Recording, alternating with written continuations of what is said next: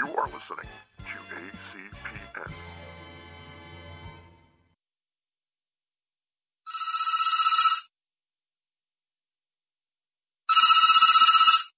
Emerald City Video, this is Russ. Do you have that one with that guy who was in that movie that was out last year? Hello and welcome to the Emerald City Video Podcast. This is another episode of our new release wall. So, as usual, it's Russ and Zach. Hello. And tonight we're going to be talking about uh, a release that is slightly less new than the previous new release wall. Yes. Uh, Spider-Man Into the Spider-Verse. Yes. While we had talked about not doing Marvel movies for a while, uh, this kind of gets the the buy because it's a Sony Yeah. Marvel production. So it's you know kind of if you look at if you watch the Once Upon a Deadpool trailer, they kind of talk about the, the differences between Marvel and, and Marvel being done by other studios. yeah.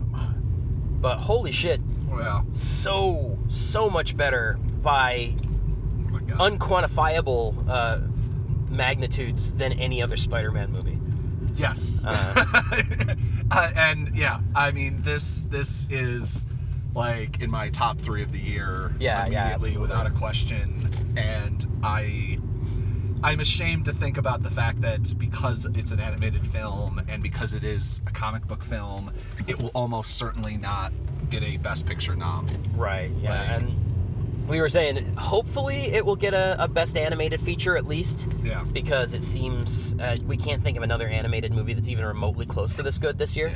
Yeah. Uh, but God only knows because it's it's not Disney, it's not Pixar, Yeah. so nothing's ever a guarantee. Yeah. Uh, but yeah, the the general gist of it, and I will say that uh, I I somehow, in spite of my job being what it is, managed to go in with relatively little knowledge into this film. Yeah, I've been excited about this film, and I I haven't actually uh, I managed to not actually know anything about it about it. Yeah, So like Um, other than you know the basics that's in the trailer. Yeah, Like, Aaron Covington, who uh, who who wrote Creed with uh, with the director Ryan Coogler, is actually one of the guys who was in the writers' room on this movie. Oh. And uh, uh, so I've been that makes sense other than the fact it's good. Yeah. but yeah. but yeah, I've been excited basically ever since. Uh, I mean, I was excited to hear about the film to begin with, and then uh, also really into it since I learned that Covington was part of it. And I haven't been able to say that out loud because I found it out through back channels. Um, Yeah. And I, I don't know even I, I didn't stop to look if he was in the credits, but at this point I assume he must have been. In any event, uh, the the basic gist of it is that uh, Peter Parker, Spider-Man, uh, is killed almost immediately after another kid gets bitten by a radioactive spider and starts to get similar but not the same powers. Yep. That kid is Miles Morales, who, if you read the comic books, is called Ultimate Spider-Man. Uh, the big difference is there's a multiverse in Marvel Comics, and each, you know, there's various numbered Earths. Uh, whereas with DC, you tend to get like Earth One, Earth Two. Marvel uh, tended to do a lot more kind of random stuff. Yep. So uh, uh, I think the main Earth is 616. I know that. I think that the Ultimate Universe is 1610 or maybe 1616. But so he's he, you know he's from an Earth that's slightly removed from ours, where basically they reinvented all the characters who who started up in the 60s as characters who started up in 2000 or so.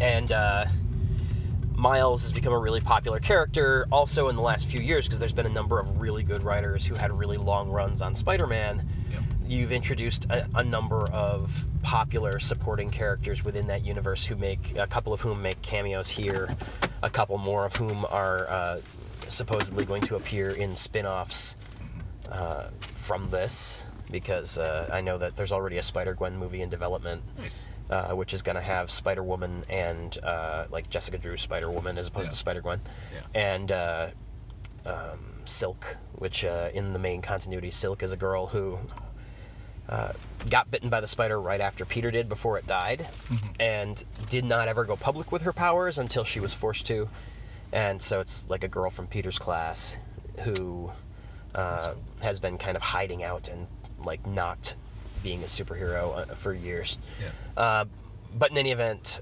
uh, there's a multiversal calamity that brings some of these spider characters to the to Miles's Earth, which for the purpose of this movie is the main Earth. Although they do kind of make it clear, even in background gags, that it's not exactly the same. Like it's not our world. Yeah. Uh, there's a the two big ones that stuck out to me. FedEx is red X, and Yeah. instead of orange and purple, it's a red and purple logo. Yeah, yeah. And then uh, Coca-Cola. Oh, yeah. yeah. I mean, there's a bunch of like there's a bunch of jokes. well, the, yeah, yeah. the other one was uh, from Dusk Till Shawn, Yes. which is Shaun of the Dead, but like as an action movie where he and his zombie friend are, I, I guess, probably hunting other zombies or something.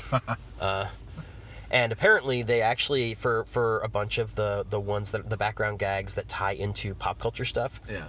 apparently they actually went to like they went to Edgar Wright and said like okay well in a slightly different universe what's the Shaun of the Dead movie you make and so that's like a, that was his idea Yeah, there's a Seth Rogen one too. I didn't catch, yeah I didn't yeah I didn't catch the- a lot of I mean it, it's an animated movie there's a lot of stuff going on in Yeah. almost every frame and so a lot of the time you don't catch the background gags as much as you just get a general sense that there are Yeah. a lot of them Yeah, when this comes out on 4 4K digital Oh, yeah, and everything like that, it's so the depth of every single fucking frame Oh, yeah. is insane, including even the the not not the post credits, but the um the credit sequence that they actually had Yeah, at the yeah. end that's like a James Bond type thing, which is was oh my god, it's Yeah. so good. That that alone like was crazy crazy animation and and like the choices and every oh wow yeah but yeah there's really like uh this is immediately going to jump into my like top five comic book movies ever Yeah. uh and and if you listen to the show you know that i don't tend to make those kinds like i i, I won't make a list and be like oh spider-man Yeah. tomorrow uh but Yeah. but at the same time i don't like I think in the last couple of years, I've, I've really only come out of a movie this like enthusiastic and spent this much time just smiling at the screen. yes Uh, and it was like Sorry to Bother You, and like Black Panther and Creed, yeah and uh, I just really like. I, I can't even think of nitpicks. I'm sure in the moment there were a couple things I was like, oh, I could probably have done that better, but like, really just so borderline. Like, I told you in the theater, like one of the things that people keep saying when you get characters like the Yeah. Fantastic Four who are consistently Yeah.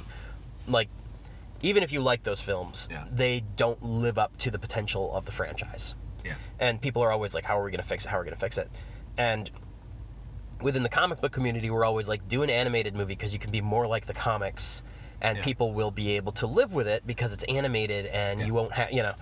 And uh, this movie is like exactly perfectly that. Yeah. You know this like this movie would have been a hard sell as a live action feature. Yeah. Uh, well i mean it'd also be it would be a six hundred million dollar. Oh yeah film. exactly. I mean for so many reasons but yeah but, mean- yeah i mean yeah yeah I mean, it's actually it's funny. It it reminds me a little bit of what uh, the CW shows did with Elseworlds a couple of weeks ago, where it was like there was so much fan service and it didn't take itself seriously, and it was just like comic book trope after comic book trope after comic book trope. yeah And so, uh, but I, I also think that it did a really good job of, even though it has all of those Easter eggs and all the jokes and all the tropes and all that, Yeah. like, I don't think if you didn't know anything about comics that Yeah. this would be exclusionary. No Like- i mean because it's just not not only is the writing so fucking good Mm-hmm. um and they do the they they make fun obviously they make fun of the the Yeah, like yeah. the origin story because uh, yeah um and but And it's it's actually kind of perfect because of course, Spider-Man has like there's been so many Spider-Man Yeah. movies and TV shows and you know every, video games. Uh, this is actually uh, this is loosely based on a comic book story by Dan Yeah. Slott, who also wrote a video game for the PlayStation 2 and Wii Yeah. called Spider-Man Shattered Dimensions, which was basically the same premise.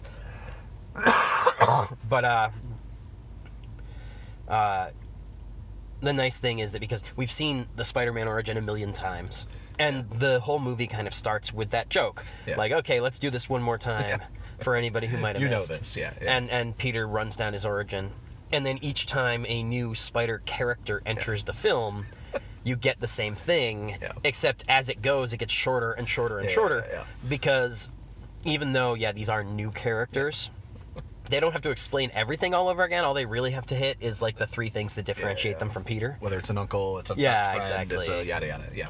Uh, and and then also because Miles is so new to being Spider-Man and hasn't dealt with cosmic nonsense before, Yeah. they also kind of like the other characters all s- kind of swing into it. Mm-hmm. And he's put off by it, and so he becomes your audience avatar. Where the other characters, Yeah. like they explain stuff to him, but they they don't have time to stop and spell it all out. Yeah. And so they give you the Cliff Notes version, which is really all you need. and Which it- is which is the great thing about this film. Yeah, yeah. Is that it does not like to me it's always been the problematic end of Spider-Man is that there's not there's usually not enough Spider-Man. Yeah. um and like There's quite a bit of Spider-Man in this one. this is like yeah it, it- i would say 80% spider-man Yeah. and even and which is pretty goddamn good for Yeah. basically what essentially is an origin story thing Yeah. um you know an origin film it's Yeah. not just the you know it's not just like the first 15 and then you jump ahead and it's like oh he's batman already or he's a spider-man or whoever it it does help too that uh, Miles' personal life ties into the Spider-Man stuff Yeah. more organically than Peter's Yeah, does. Uh, without getting too far into spoilers, like his dad's a cop who doesn't like Spider-Man, Yeah. and then there are other people in his personal life who pop up throughout the adventure. Uh, which is weirdly that's kind of the andrew garfield spider-man or no no that was uh i forgot it wasn't his father it was uh um was it stacy or was it uh um yeah, Captain Stacy, uh, Gwen's dad, Gwen- yeah. was the police commissioner. Yeah, yeah, who gets yeah. a cameo in this one because she saves him in her backstory. yeah Um, uh, but the I mean, uh, one interesting thing is we get a, a bunch of villains who get Yeah. basically no real introduction in this. Yeah. Uh, the two big ones who have like a prominent, visible role are Kingpin and Green Goblin, and I think the assumption on the part of the filmmakers is, you know who these people are Yeah. because they've been in a bunch of stuff. Yeah. Like there's been Green Goblin in a bunch of Spider-Man movies. Kingpin has been in two Daredevil movies and a bunch of Spider-Man cartoons. Mhm. Like we're fine. yeah And then uh, And I I don't think that either of them. I don't th- like. They Green don't really- Goblin is yeah. like this big creature that da da da da. it's the whatever. ultimate version. Yeah, It's- he- yeah. He's actually mutated as opposed to just a guy in a suit. Yeah, yeah. So it, it is what it is. Yeah. And then Kingpin is a, business guy giant, that whatever. strong you know, dude, yeah. Strong dude. So I You mean, get you get actually more backstory on him yeah. in this than I would have expected, just because uh, you could have easily just not given that. Mm-hmm. Yeah, yeah. But it actually it was really it was nice. It informed things nicely, and it also gave him real motivation in the final act. Yeah. Uh, the uh, you also got a, a handful of spider villains who had like minor roles. Yeah. Uh, you had Tombstone, who was essentially Kingpin's bodyguard, and then uh, the female version of Doctor Octopus, Yeah. and uh, uh, and Scorpion. The Yes. once again kind of the ultimate version of Scorpion, where he's like cybernetically enhanced and Mm-hmm. speaks Spanish. um, and then you get the Prowler, who uh, is a character. Actually, it's funny. His civilian identity appeared in Spider-Man: Homecoming. That's the character played by Donald Glover. Oh. Oh yeah. I forgot. Yeah. And so, like, that's why when a bunch of people in Spider Man Homecoming, they were like, oh, there's a tie to Miles Morales. Yeah.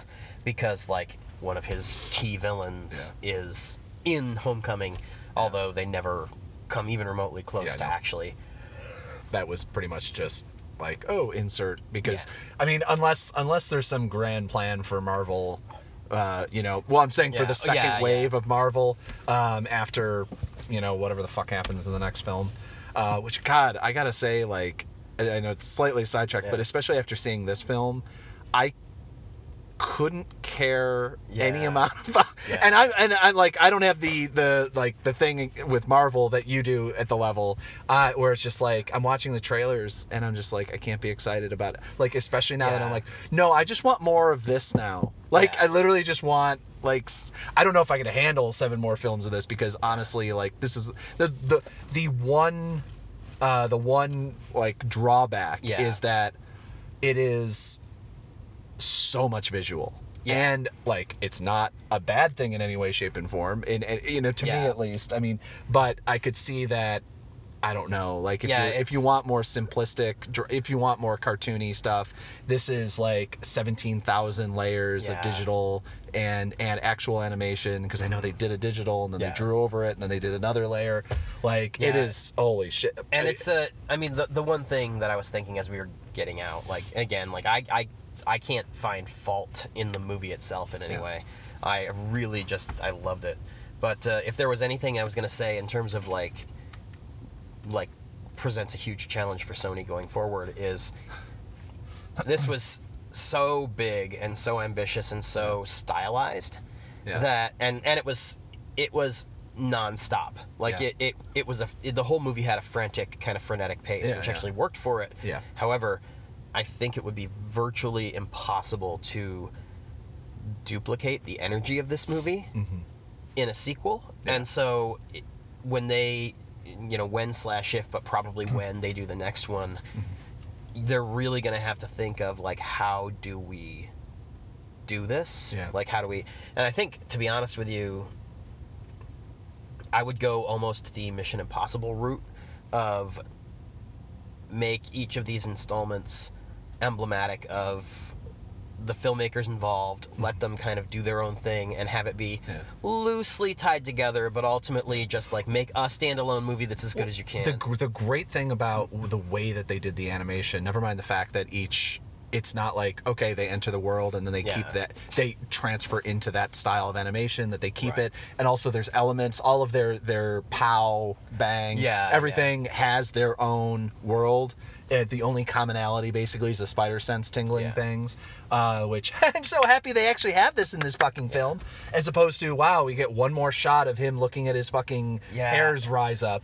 Um, I still i'm so annoyed by the fact that like- they had that in Avengers after having made such a point of not having it in Homecoming. Yeah, yeah, And then yeah. they don't explain it in any way, and it's like, yes, I get it. The Yeah, audience yeah. knows you don't have to spell it out, but at the same time, you did an origin movie where you didn't address. Yeah. anyway, but but it's it's uh, the fact that they, they would be able to do it like you could have um, you know actual uh, non-animated Yeah. non-animation directors take over Yeah. this like especially if you built have that team now Yeah. and be like okay we're gonna do a Christopher Nolan version of this and it's gonna be darker it's gonna I mean fuck you know you could have a Snyder version you know I mean like there's like a whole it actually be almost fun because uh, and and the fact that like the you know the way the emotions change and like different uh, elements within the film, you know, whether they can draw back. I mean, like I, I would do like the next if you're gonna do the next one, like do the next one stripped bare fucking down for and give it some reason Mhm. why and that's the great thing about what they opened up with this Yeah. world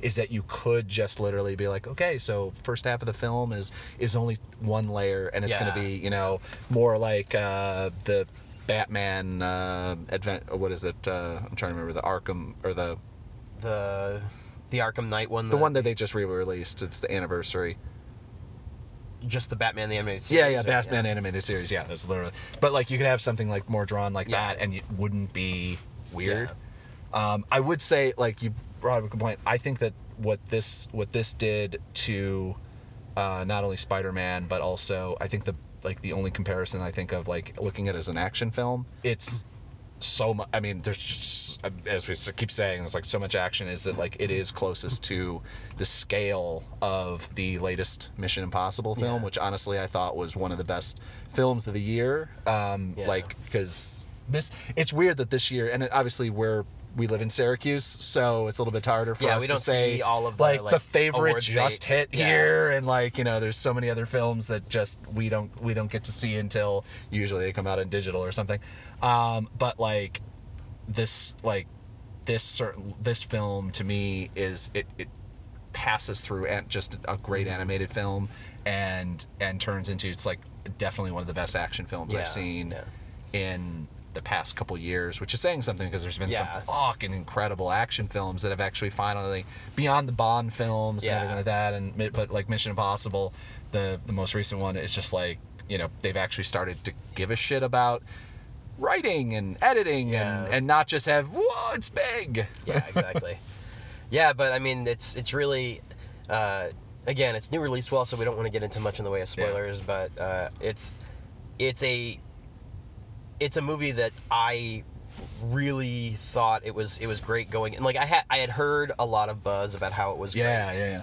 And so I expected it to be very good, but I didn't know what to expect in terms of the characters, in terms of the, Yeah. the like the stylized elements. You know, I did really like the fact that again, this is a movie that clings to the comic book roots in a way that almost no other and, and doesn't do it in a in like a it doesn't feel like it's doing fan service it doesn't. it feels like we're with you on it Yeah. like i'm trying to figure out how to explain that but you know it's like it doesn't feel like this is a comic book film the way that Yeah. like you know what the way that the way that uh, even though in their time like the first first uh, uh, um Raimi's uh, Raimi's uh, Yeah, yeah. Spider-Man that had so many comic book elements and it definitely Yeah. gave it it's like it you know very old school but it still it felt like I don't know like a comic book fan like I don't remember I don't know if I remember whether he's a really he was a big comic book fan but like it didn't feel like I am I am told on how to uh, you know that these comic books are popular with the young children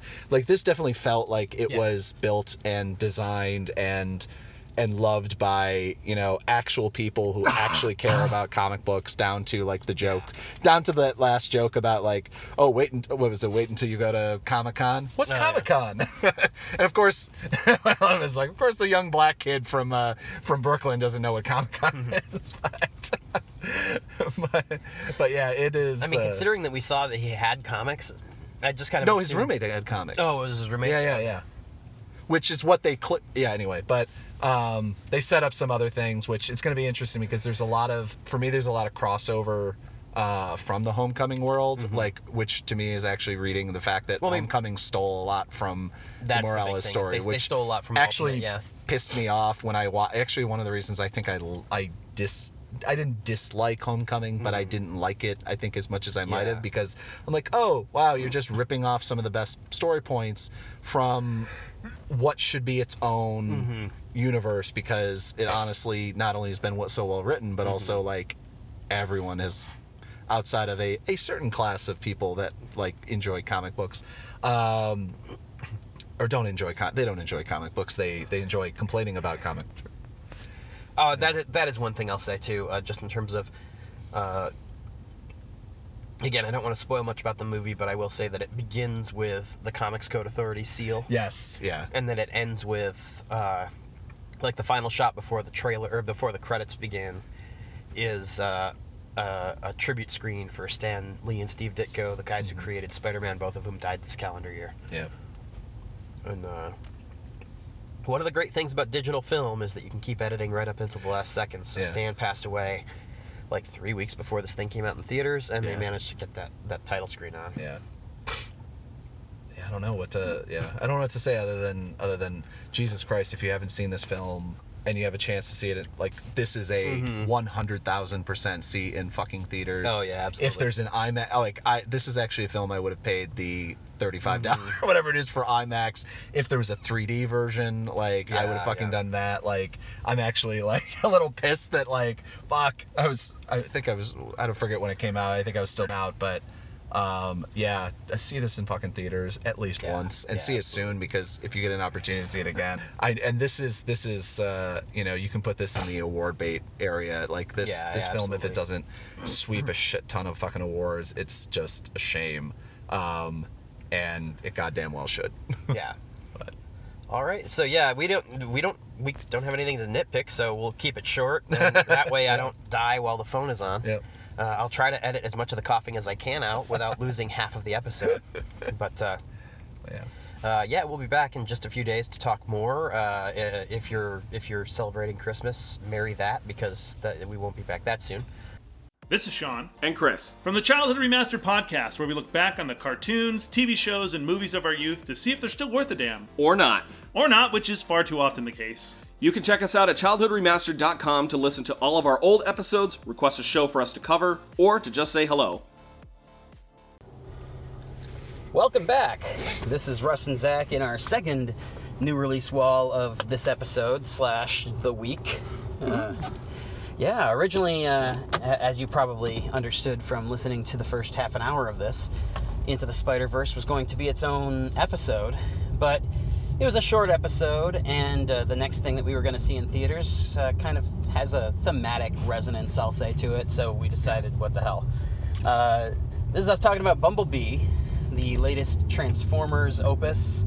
Uh, probably the closest thing you could actually get to calling any of these movies an opus. Yeah. Uh, Uh, first of all, I'll say. Other than debacle. Yeah. yeah. Uh, first of all, I'll say I, I liked it a lot. It was a fun movie and uh, easily my favorite of the live-action Transformers movies. Uh, Yeah, yeah. Largely in part, or largely due to the fact that I've never actually objectively liked one. yeah. Which I actually, I, I had a similar thought process after we talked about Into the Spider Verse. I'm like, you know, like there were bits and pieces that I liked of previous Spider-Man movies, and and there were some of them that I even watched several times because I found them generally entertaining. Yeah. Yeah. But none of them would have been in my top hundred. Movies of all. Even my top hundred, like if I limit it to like non-indie, like blockbuster, and, and Yeah, yeah. still like Yeah. just no nowhere close. And and uh, same way with with uh, Transformers.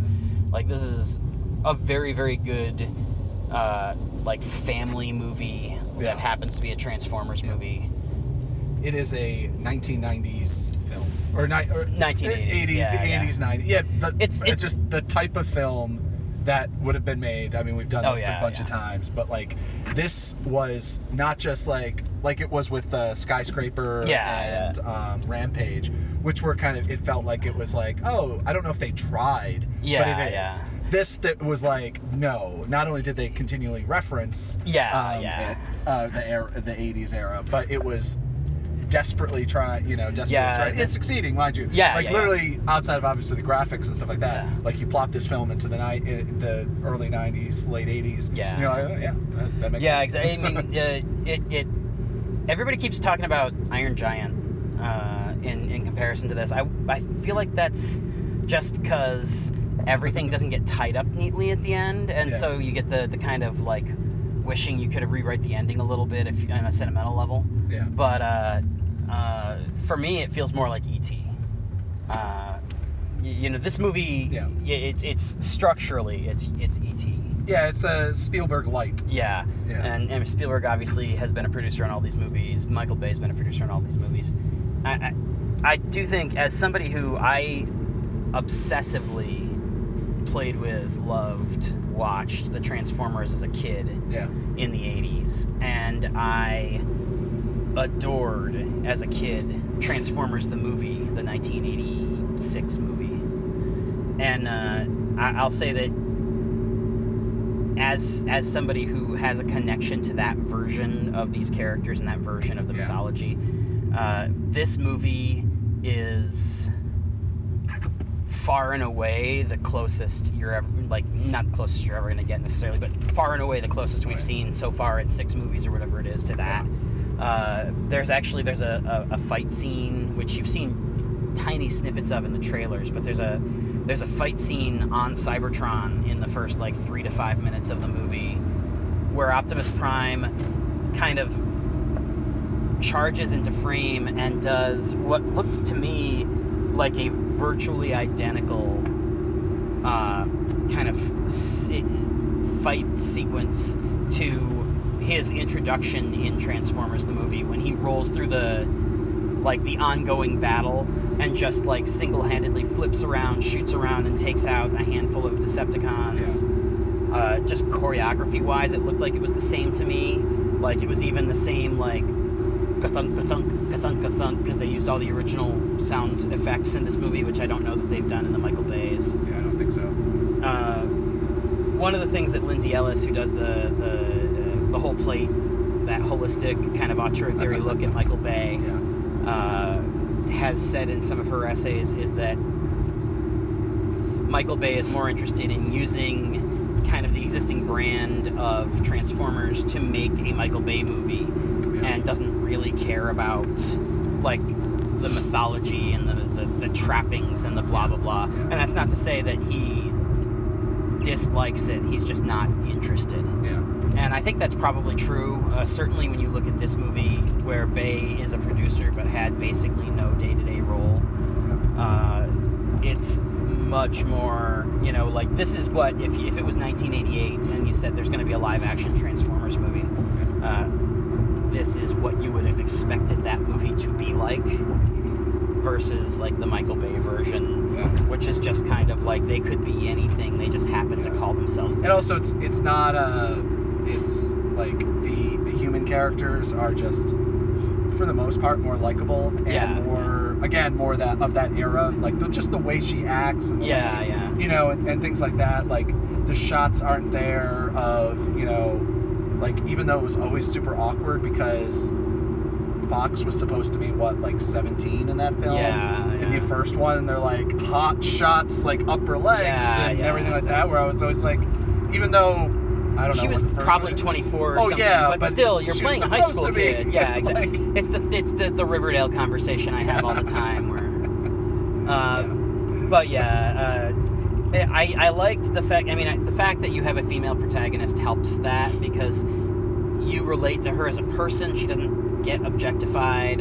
Hailee Steinfeld is both a good actor and very attractive, and so like there are times when she is attractive to the camera, but that's like it. None of it comes off as fan service. It really just comes off as like the wardrobe that they chose suits her frame, and she looks good. Yeah. You know. Uh, so I, I, I think that that all kind of like Yeah. that. Well, they and and as just add to the war- wardrobe, like literally, there's not a single like she's not in an outfit. She's never she's in a bathing suit once because Yeah. She, she's a high diver. Like yeah, there's like a a whole video, backstory. like, and, yeah, exactly. And so like it's like a grainy VHS, so it's not even like yeah, there's anything. yeah, no. yet. I mean, it's it's definitely again like a '90s, Yeah. early '90s, late '80s, like Yeah, and right down to, by the way, that Yeah. thing of the of the, the high dive like, um, and again, like this is not a complaint. It's funny because uh, one of the things we talked about with Aquaman is that everything seemed very predictable. This Yeah. movie didn't feel particularly predictable. It just felt really familiar. Oh, yeah. Like, and right down to the score. The score was something that, like, in a bunch of scenes, I was acutely aware of the fact that it felt like the score that you would get in like the Goonies or E.T. or something Yeah. of that era yeah, uh, but it was like a mood thing. It wasn't a it, like it wasn't a beat for beat like oh this feels like X movie. This feels like Oh, yeah. you know. Uh, so I felt that they captured the feeling of those movies really well Yeah. without feeling like oh yeah we're just pulling big chunks of ET and you know what I mean. yeah, Uh, but that that uh, that I can't remember where I was going with that because I started. I, well, I started out kind of trying to make the, the comparison. Uh, oh, oh, with the, the Aquaman thing. Like Oh, yeah. the, the big thing is, for me that differentiates like the the familiarity of this movie versus the kind of predictability, I guess, of Aquaman yeah, is just that here it's like you're in a familiar setting. It's a comfort zone thing, yeah. but you you don't feel like you've seen this specific movie Yeah. before. You feel like you've seen this kind of movie a bunch of times. Oh yeah, times. I mean down to like the type of house and down to like the neighborhood Oh, yeah. that they're in, like the places at which they go and Yeah. things like that are just hundred percent Yeah. like it even I was just uh, I had just watched uh, MST3K's Mac and Me. Oh yeah. uh, yeah. and so like I was like that neighborhood looks the same. Like Yeah. just because they're on a hillside, so it's like you know there's always like these like suburban enclaves in the in these in this era film, like or in the you know that 80s Yeah, 90s yeah. film, like where oh they had a little bit of wood so they could always get away, like Yeah. E.T., like Mac and Me, Well, like and it's- it- other films. it's just outside of San Francisco, Yeah, and so yeah, it feels like the Yeah. um, Homeward Bound movies, Yeah. like those. um, but the other thing is that the, the high dive, like that that runner, not a runner, but the like that subplot feels exactly like something Spielberg would have done in the 80s. It's like Yeah. it's like it's an incredibly esoteric thing. Like I'm a high diver who now, because I've lost my sense of myself, I am scared of yeah. making a high dive, and so I can't do my like I can't be me anymore. yeah, And using like her sport as a metaphor for her identity and like blah blah blah blah. blah. Like it's a little on the nose. It didn't bother me, but it really felt like this is a thing that Spielberg would have done Oh, yeah, yeah. if he thought of it. you You know, know, and it, and it's and it's interesting is like speaking of Spielberg, like it, it did feel like such a it, it didn't feel like a Spielberg like a, a genuine Spielberg film Um, what it felt like is all of those directors around that time period that were like, got to do a film like that. Yeah. Um, and which is never a bad thing. There's a ton of like films that Yeah. are like done by really excellent directors, but just like, oh, we have to do this film. But um, it's it's just because there's so obviously it's set in the time period, so they're Yeah, not yeah. references. They're things that happen, like Yeah, her tape collection, her record collection, you know, just all these things. And I was just watch. I was also just unfortunately like I caught mid in the middle of Ready Player One, and I Mhm. keep trying to give that movie a, another try for some fucking reason because it's like all these moving parts are here. Why doesn't it work? Yeah, yeah. and like how fake all and and like just saccharine all of the references felt Mhm. um, in that movie. Like all of these references down to like the tab, Yeah, the yeah. can of tab that you know Bumblebee accidentally crushes. Like Yeah. they're all like the way. Like I actually genuinely love the way that the product placement, whether or Yeah, not it actually was product placement, just because they used to be so like. There's a can of Coke here, and the kid yeah, would go, yeah. and trade, you know, and like it just was like, well, that's the way Yeah. the movies are, so you don't look at them like weird. Um, and the way they did all of that, you know, I mean, just Yeah, like the- the way the they- Charmin, like the big thing of Charmin they were holding was like perfectly placed, you know, and it just and I think the way that they integrated, um, the way that they integrated pop culture Yeah. really worked in this movie. Uh, obviously, that's never been a concern in the Transformers movies because, as far as I can't remember anybody having a real personal life Or outside of like trying to get laid. yeah. But but I mean, like they kind of made a point of no one having a person. yeah yeah. Outside of Um, maybe like John Turturro, who like it was a manic and he was just annoying. Yeah, yeah. Like Well- that was the closest thing to somebody having a developed character. It's funny the, the the one the one like real Michael Bay ism that remains in here uh, is his depiction of the U.S. government Yeah. because John Cena plays this tough guy soldier who knows better than his superiors and uh, you know With ultimately hair. is a decent person and blah because blah. he's acting that. Yeah. But yeah. Uh, and then, but and and and then there's a I can't remember the name of the the actor who plays the, the like the nerdy scientist guy. Yeah, who, yeah. Who like makes the the wrong decision and then and then eventually dies for it. Yeah. And it's just like every Transformers movie has had some variation Yeah, on yeah. that theme. It's like soldiers good, government bad. Yeah. And and, and Well, that's every single. That's that's every single not Transformers film. That's every single Michael, Michael Bay, film. right? And that, That's, that's his. That's I think. Is that her part of her theory too? I remember. Yeah, I yeah, it's part of the. Yeah, that's and, and like- that's actually that's why I noticed it was. Yeah, it's the weird libertarian. Uh, yeah, yeah. But like, yeah. Um, I will say the other thing is uh, going to uh, somebody who went to film school with Lindsay Ellis, uh, Dan Olson, uh, the guy who does the Folding Ideas essays. Yeah. Uh, he did a, a great piece several years ago on why Sam Witwicky from Transformers Yeah. was like the worst character in fiction Yeah. and how he perfectly embodied toxic masculinity. And- I, I saw this. Yeah. and it's great because you, look at uh, Charlie, the girl in this movie, and you're like, yeah, she's the anti, Everything. like, because, like, she she can do all of the things that, and and again, like, this is a filmmaking thing, and, and like, not to pile on Bay or anything, but like, it's this is a filmmaking thing. the money, There's- the pounds, the piles of money that he has Yeah, will cushion yeah, yeah. the the art. But the uh, um, Shia LaBeouf's character Sam is constantly like we're we're always being told things that he can do, Yeah. things that he's good at, Yeah. things that he. You never see it. Yeah. In this movie, you actually see Charlie do a bunch of stuff, Yeah. and also you see her fail at things, and that's nice because it's very humanizing. Uh, that's one of the things that, that like it's it's always dicey talking about a strong female lead in in a movie, and especially in a blockbuster movie, because so many like terrible humans want them Yeah. to be gone. Yeah. And so if you acknowledge that, you know what kind of sucks about strong female leads, the fact that they aren't allowed to be human because Oh, they have to be Yeah. perfect. Yeah.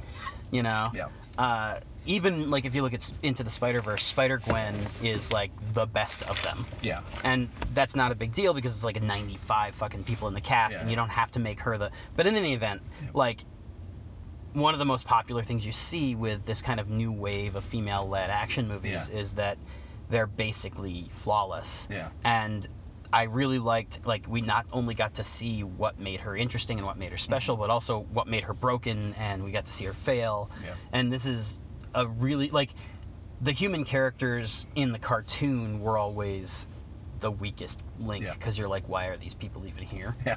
Uh, and then the human characters in the Bay movies were a necessary evil. Yeah. Uh, here, it actually like it worked Yeah. in a way that I feel like even going back to when I was a kid, I don't remember the human characters in Transformers working. I know that I don't they remember human characters. that- there were the two that I remember. There was there was a, like a I think he was a construction worker named Spike, Yeah. and he, or no, Sparkplug was the dad and Spike was the kid. Um, and I mostly I remember it because in Transformers the movie when they did away with half of the old Transformers and brought in all these new characters, Spike and Bumblebee were killed together. Yeah. Uh, and then later on in the movie, it, it was like a last minute reveal that they weren't really dead. Yeah. Uh, and Spike's son Daniel was like the human point of view character in Transformers the movie because Spike was presumed dead for the whole movie. Yeah. Uh, I, I will say one little thing: uh, Cliffjumper shows up in this movie briefly. Yep. Uh, Yeah. Cliffjumper Cliff Jumper actually looks in this movie exactly like Cliffjumper looked in the comic or in the cartoon, pretty much. Yeah. Which, uh, if you watched those cartoons, you know that's how Bumblebee looked. Because Cliffjumper was just Red Bumblebee. Yeah. Like those two were literally identical characters. Uh, but but so he got the the face with the little horns and the everything. Like uh, apparently the the character they killed in the very first the, the the Decepticon they killed in the very first fight with Bumblebee Mhm. was not Starscream. Like it looked just like him, and I assumed it was, but I didn't see Starscream in the credits, and uh, that makes sense in the sense that this is a prequel to the Bay films. The assumption here is that the Bay films are still going to happen someday, and uh, S- Starscream did get brought in in one of those movies and then killed almost Yeah. immediately. I turned to you and joked like, "But how could you bring him in and kill him almost immediately here, so that you you, you can't do it later?" Um, uh, Uh, all I can say is thank Lord that they didn't go with the. I, I remember the original plot line where they're like bringing Bumblebee through history or some shit. Oh yeah. Well, like I was like, I'm like, okay, yeah, I get. I mean, they they had him like with a. He was a. They had some of that with the like Yeah, turning him into a jeep and then turning him into a whatever. Well, but, in, But- even in the last, wasn't it in the last Knight that he, they showed video of him as uh, like as a Volkswagen in yeah, Nazi yeah, Germany? Yeah, yeah. Uh, so apparently, some of the Bay films won't count, or or there's time travel involved, or something. I don't know. Yeah. Because I mean, that's the other thing is that like I don't. The, this movie had a coherent plot. yes, Like- I, I, I remember things that happened in this Yeah. film. like, cause you're you're talking like, oh yeah, that did happen. Yeah, I, all yeah. I could think of, by the way, was all the literally the only thing throughout the entire film was, is he gonna urinate on somebody? Just again because of the Lindsay. Yeah, like, like we're like, wait, and we remember, and like that's that's something I loved is like, it wasn't a crude film. Yeah, yeah. Like that's something that like I never understand un- understood about any of Michael Bay's um, Transformers is that they were crude. Mhm. Like and like it it to me the, like the, uh, the the like ruined my childhood thing. That is maybe one of the only like the Transformers are uh, Michael Bay's Transformers are probably the only ones. And I I never was a big Transformers, but like I had a couple. My neighbors like were really into them, so like they were in my world. Yeah, I was more of a GI Joe kind of person. But like even GI Joe, like those movies, as bad as they are, they didn't ruin. There's like they felt like just bad GI Joe films. That, Yeah. Or even just they felt like the military kind of special ops Yeah, films yeah. that are like ah we name these people those things. yeah, and it, there's it, like it felt like things, but but Sorry, this yeah. no no no fine, but like but like Michael Bay's films like there was never any crudeness to Transformers. There's Mm-hmm. I mean obviously it was a commercial property, it was built out of toys or whatever, but it never had the like commodific. It didn't have like that commercial. It, it's weird yeah. because they were obviously selling shit continually, but it wasn't even like a lot of kids shows of that era that were like clearly like, well, you got to buy the next toy. Yeah. like even like Cares Care Bears felt more like we're Yeah, gonna introduce yeah. new characters and and you know, but but like this is the one. This is like this just felt like I I wish that uh like this film existed like when I was like Young 12 or care. something like Yeah. that. You know, I mean, maybe not even 12, like maybe Yeah. 8 or 9 or something. Like, I wish I had like a, there was a, you know, the 10 year old that I was like, Mm-hmm. oh, just, you know, like, oh, we got to go see this because like it would get them into, I think this would get them into Transformers. This would get them into something, you know, like whether or not that's a good thing, you know, Yeah, I mean, like, again, like there are better things to get into, I think, but, um, like, it's just, I, I'm just happy that it's a, it's a solidly good film Yeah, yeah. with like and like the, one thing I like too is that like the strong female character like it just just just feels like she's the character. Yeah, Like yeah. there's no moment where you know like there's no not you know Wonder Woman moment or Yeah, no you know Tomb Raider moment where like she's you know looking strong or whatever. She's just Yeah. looking who she is and like and there's not so much like I like the fact that she rolls with it Mhm. like which i always hate the like 30 minutes of the film that often Yeah. is like no i'm not going to become the friend of this robot Yeah. no and i'm like we all know you are like fucking just move Yeah, on it's in the Like, commercial. it's Let's, not, not only is it in the commercial, but like the you're the main character of the film. You're the biggest name actor. We all know that Yeah. you're the one that connects. And she was just like, oh my god, it was so cool. Like I feel like she was had a little bit of the joy, the way that like never existed in a single Transformers film. Mm-hmm. Yeah. Because obviously the crudeness just came over everything. Um, but um, like, how cool would it be? To get a transformer, like Yeah, yeah. she was like, "Oh, this is awesome!"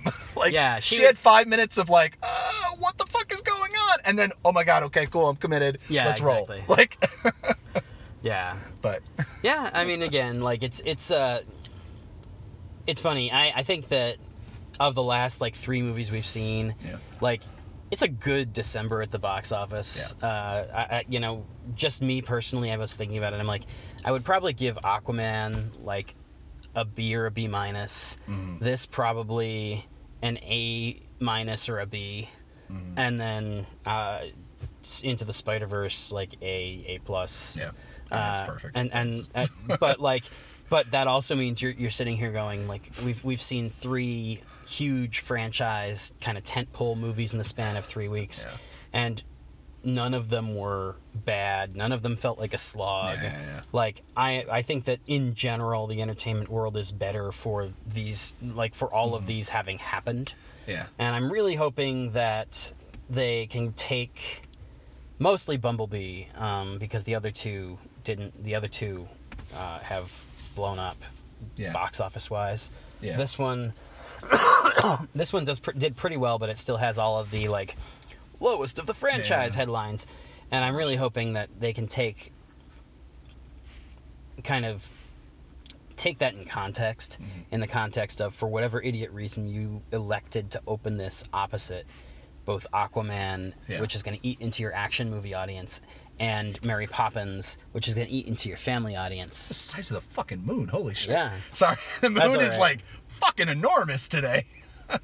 but, and, but yeah, and no. also like because of the way the clouds are it's like we, we've got a full moon but we can only like see about the bottom yeah, third of it yeah, Yeah, it's like Salem's Lot shit Yeah, going right. on. But yeah, no, it, it's it's so disappointing. Like I wish that both of these films, I wish that Spider-Man or Spider-Man and um, Bumblebee would like be like, you know what, we're gonna re-release these. Yeah. Like in February when like. Or not both of them, obviously in February, Right, right. because no one of can compete. But it's unfortunate because Aquaman, I get why Aquaman is is doing better than the other two, um, but I mean honestly a, a, a bunch of it is that Warner Brothers was smart enough to release it internationally first Yeah, so that yeah. it, it built buzz Yeah, but it's like it's not. It's definitely not the best film No. out of the three, and not even the best like.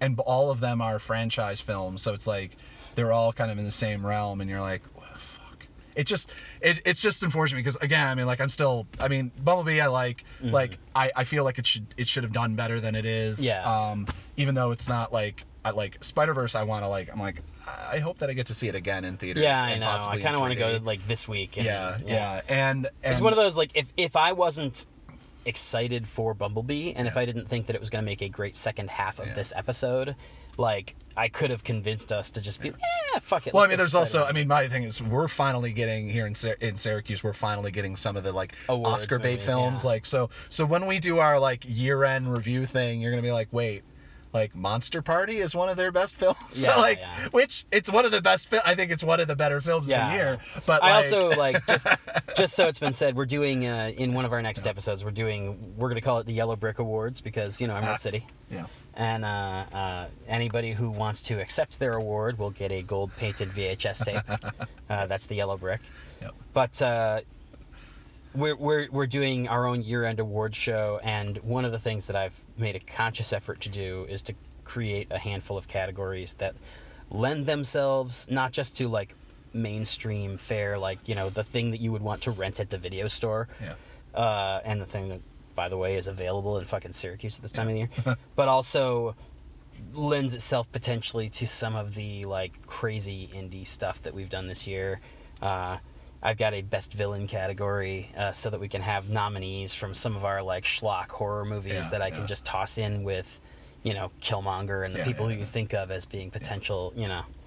Uh, but in any event, yeah, we should probably wrap up. But uh, I, I would highly recommend going to see uh, Bumblebee while it's in theaters. I don't think it's as key to see this in theaters as it was for like Spider Verse Oh, or for. Aquaman, where they're like primarily visual effects movies. This one really like it's got some cool visual effects, but most of the really big stuff, it's like, well, you've seen it before in, in Transformers. It, it's unfortunate that the like um, the rental market doesn't exist the way it used to because I think that this would do really fucking well. Mm-hmm. Oh, yeah. Like this would do bonkers on the rental market like if it was released at the right time. Yeah. Um, and it would deserve so because it is it is like a really great home movie. Yeah. Re- uh, rental. Um, and and it is probably the only Transformers film. It is not probably. It definitely is the only Transformers film where you when you watch it on your even your 40 inch Yeah, plasma where it's like oh this I mean, it was never good, but it not anywhere. Yeah, Like yeah, this, I feel like, oh, this is going to be as good as a thousand other, you know, films. Yeah, exactly. And, and I think too that the other thing about this one, and, and not to belabor this point, but because again, like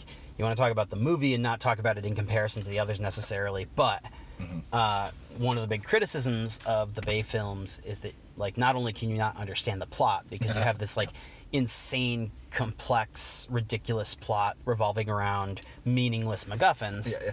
but also uh, because there's usually like 15 transformers firing laser cannons while there's helicopters overhead and blah Yeah, blah blah. like you just can't see what the fuck's going on. Like Yeah. one of the things that always that I always loved about the Transformers toy line as a kid and that you loved about the cartoon is that like you could see how they transform, which is a nece- which is a necessity because the toys you have to be able to transform them. Yeah, yeah, yeah. Uh, in the Bay movies, everything just like Happens. transforms in like a cyclone of molecules. And I get that because even in this movie, they have the thing where they can scan stuff and become things Yeah. other than just, you know, the one car. But at the same time, uh, it, it to me, it's it's like part of the appeal of this brand was the tactile analog nature of it. Yeah. And yes, Bumblebee is still done with CG effects, and none of it is actually tactile. You Yeah. can't actually reach out and touch Bumblebee. Yeah. But at the same time, what you can do is you can see how he is supposed to transform, and at various points in the movie, you see him do it. Mm-hmm. Yeah. And he does it. Sometimes it's like, especially when it's for the joke, Yeah. he just snaps together and it's just done. Yeah. But like a lot of the time, he's transforming kind of slowly because he spends most of the movie injured Yeah. And you get to see like an actual transformer actually transforming Yeah. on screen, which was kind of a nice change of pace. Because again, like to me, when you're building a uh, when you're building something out of a brand like this, Yeah. what you want to do is you want to take some of the fun, memorable things from that brand and bring them to life in a different Yeah, way. yeah. Uh, and and one thing I will mention before we wrap up because I thought it was a, a great uh, addition to it is of course this goes. This does continue the Michael Bay thing of how Bumblebee talks through the car radio Yeah. because his, his voice box was damaged. You do finally in this movie get to see how his voice box was damaged, uh, but. Uh, there's a point where he's trying to encourage her to like step up and accept her destiny and uh, he plays the touch by vince DiCola, uh, which is uh, you know the the song that hot rod that they play over hot rod when he's opening the matrix of leadership in the transformers movie and and, and so it's like it's the, it's probably the most famous musical sting in the history of the transformers franchise other than possibly the more than meets the eye theme song but mm-hmm. honestly if you care about transformers i think probably the touch is more popular than than the theme song Yeah. and so to me, I was just like, that was a nice bit. And then like afterwards, after the movie was done and before we started recording, I was like Googling. I was like, okay, this movie takes place in 1987. Yes, the original movie came out in 86, so theoretically that song existed. Um, Yeah, that whole the whole radio thing too was uh, it was it felt like relatively obnoxious in uh, um, in the uh, Bay films. Like again, like uh, I think like most of, things, but but like in this, it was they used it rarely, Mhm. um, and so it worked Yeah. more. Like it and it felt more I think- la- like that that was part of it is that in this movie it was like Bumblebee was finding his way. He was finding him himself. He was and like the whole like his thing to her is that she helped him find his voice because she fixes the radio and then kind of is instrumental to him learning how to kind of utilize it that Yeah. way. And um because of that, he doesn't spend most of the movie like yammering on. yammering on and Yeah. using that joke Yeah, yeah. like they don't it's it's almost like silent bob Yeah. like you get a few lines Mm. but the ones you get are all meaningful Yeah. and you don't at any point go okay stop it with the fucking radio joke Yeah. um, and again, I think part of that is just the nature of this story versus the nature of the other story. Uh, even at the very first Transformers movie, Bay had this idea that they'd been like here living in secret for decades, and so like yeah, there's no reason that Bumblebee wouldn't have figured this shit out by now. Yeah, yeah, You yeah. know? All right, any final thoughts before we? Um, I mean, the, for me, the biggest thing is that it's it's fun, but Mhm. you don't like. There's so it's like never mind it being you know, being it's not crude. It's not mean. The jokes aren't Mm-hmm. Yeah, mean. yeah. That was like I guess I guess that's the biggest thing. That's the that- bigger thing for me than the crudeness is the like the the meanness and the like of the the and the cynicism of the Bay Yeah. movies. Yeah, uh, this this idea that everyone's having fun. yeah, yeah. You know, even even uh, and it doesn't take. It doesn't take like three films for the Yeah. like the soldier guy to come Yeah. around. It's like he saves him once and he's like, "Oh, I get what's going everything's on. going on. Yeah. And even then, before then, he's kind of like in on it. But like, it's it's so that's Yeah. great because I that just did- always felt like fucking hell. Like the dude say like one of the Transformers. I mean, the the best line of it, yeah. and I think it's in the trailer, so it's not yeah. spoilers. But it's like they do call themselves Decepticons, sir. Like, Yeah, which yeah. is like, That's- which is always like, and it's great. okay, I feel like he should have. Yeah, okay. it's, well, it's like the it's like the Green Lantern villain Sinestro. It's like Yeah. his name's Sinestro. Yeah. Really? Uh, but yeah, that and and Cena like Cena's not a great actor. Yeah, yeah. But Cena has a good kind of cornbread like ability, Yeah, yeah. and I think he He's was cast perfect. appropriately. Yeah, he- he was- He's like The Rock ten years ago. or yeah, something exactly. Like that. And I think that yeah. they like giving him that line of all people was just like, no, that's perfect because like the the disbelief that he has in the people around him. He's like, but they call themselves Decepticons. Who? How are we not seeing this? Um, was was great. Yeah. Uh, it's funny because he felt to me. I, I and granted, I, I basically never watch wrestling, but every now and again, like work stuff, I catch some. I Yeah. catch some. Uh, he didn't feel like John Cena the the wrestler. He felt more like Yeah. John Cena uh, in the role that he plays on Psych, where he he was uh, he's Juliet's brother, and uh, he shows up and he's like a super spy, but he's like he's like Captain Awesome. He's like really happy to be a super spy, and and and that for a lot of the film, that's kind of how John Cena feels. Like he he's angry for a chunk of it, and he has like a vengeance drive, but uh, that he's not that kind of character. yeah, he's yeah. not the like. Uh, and again, like I, I would compare it almost to, uh, you know, the kind of villain you would see in like E.T. or Flight of the Navigator, where by the end the guy kind of comes to the realization that it's like he's got you dead to rights, but what he has to do is stand down because Yeah. like oh shit, this is the situation. And also the way that they set up his untrusty untrustworthiness of yeah, yeah. was justified. Like Yeah.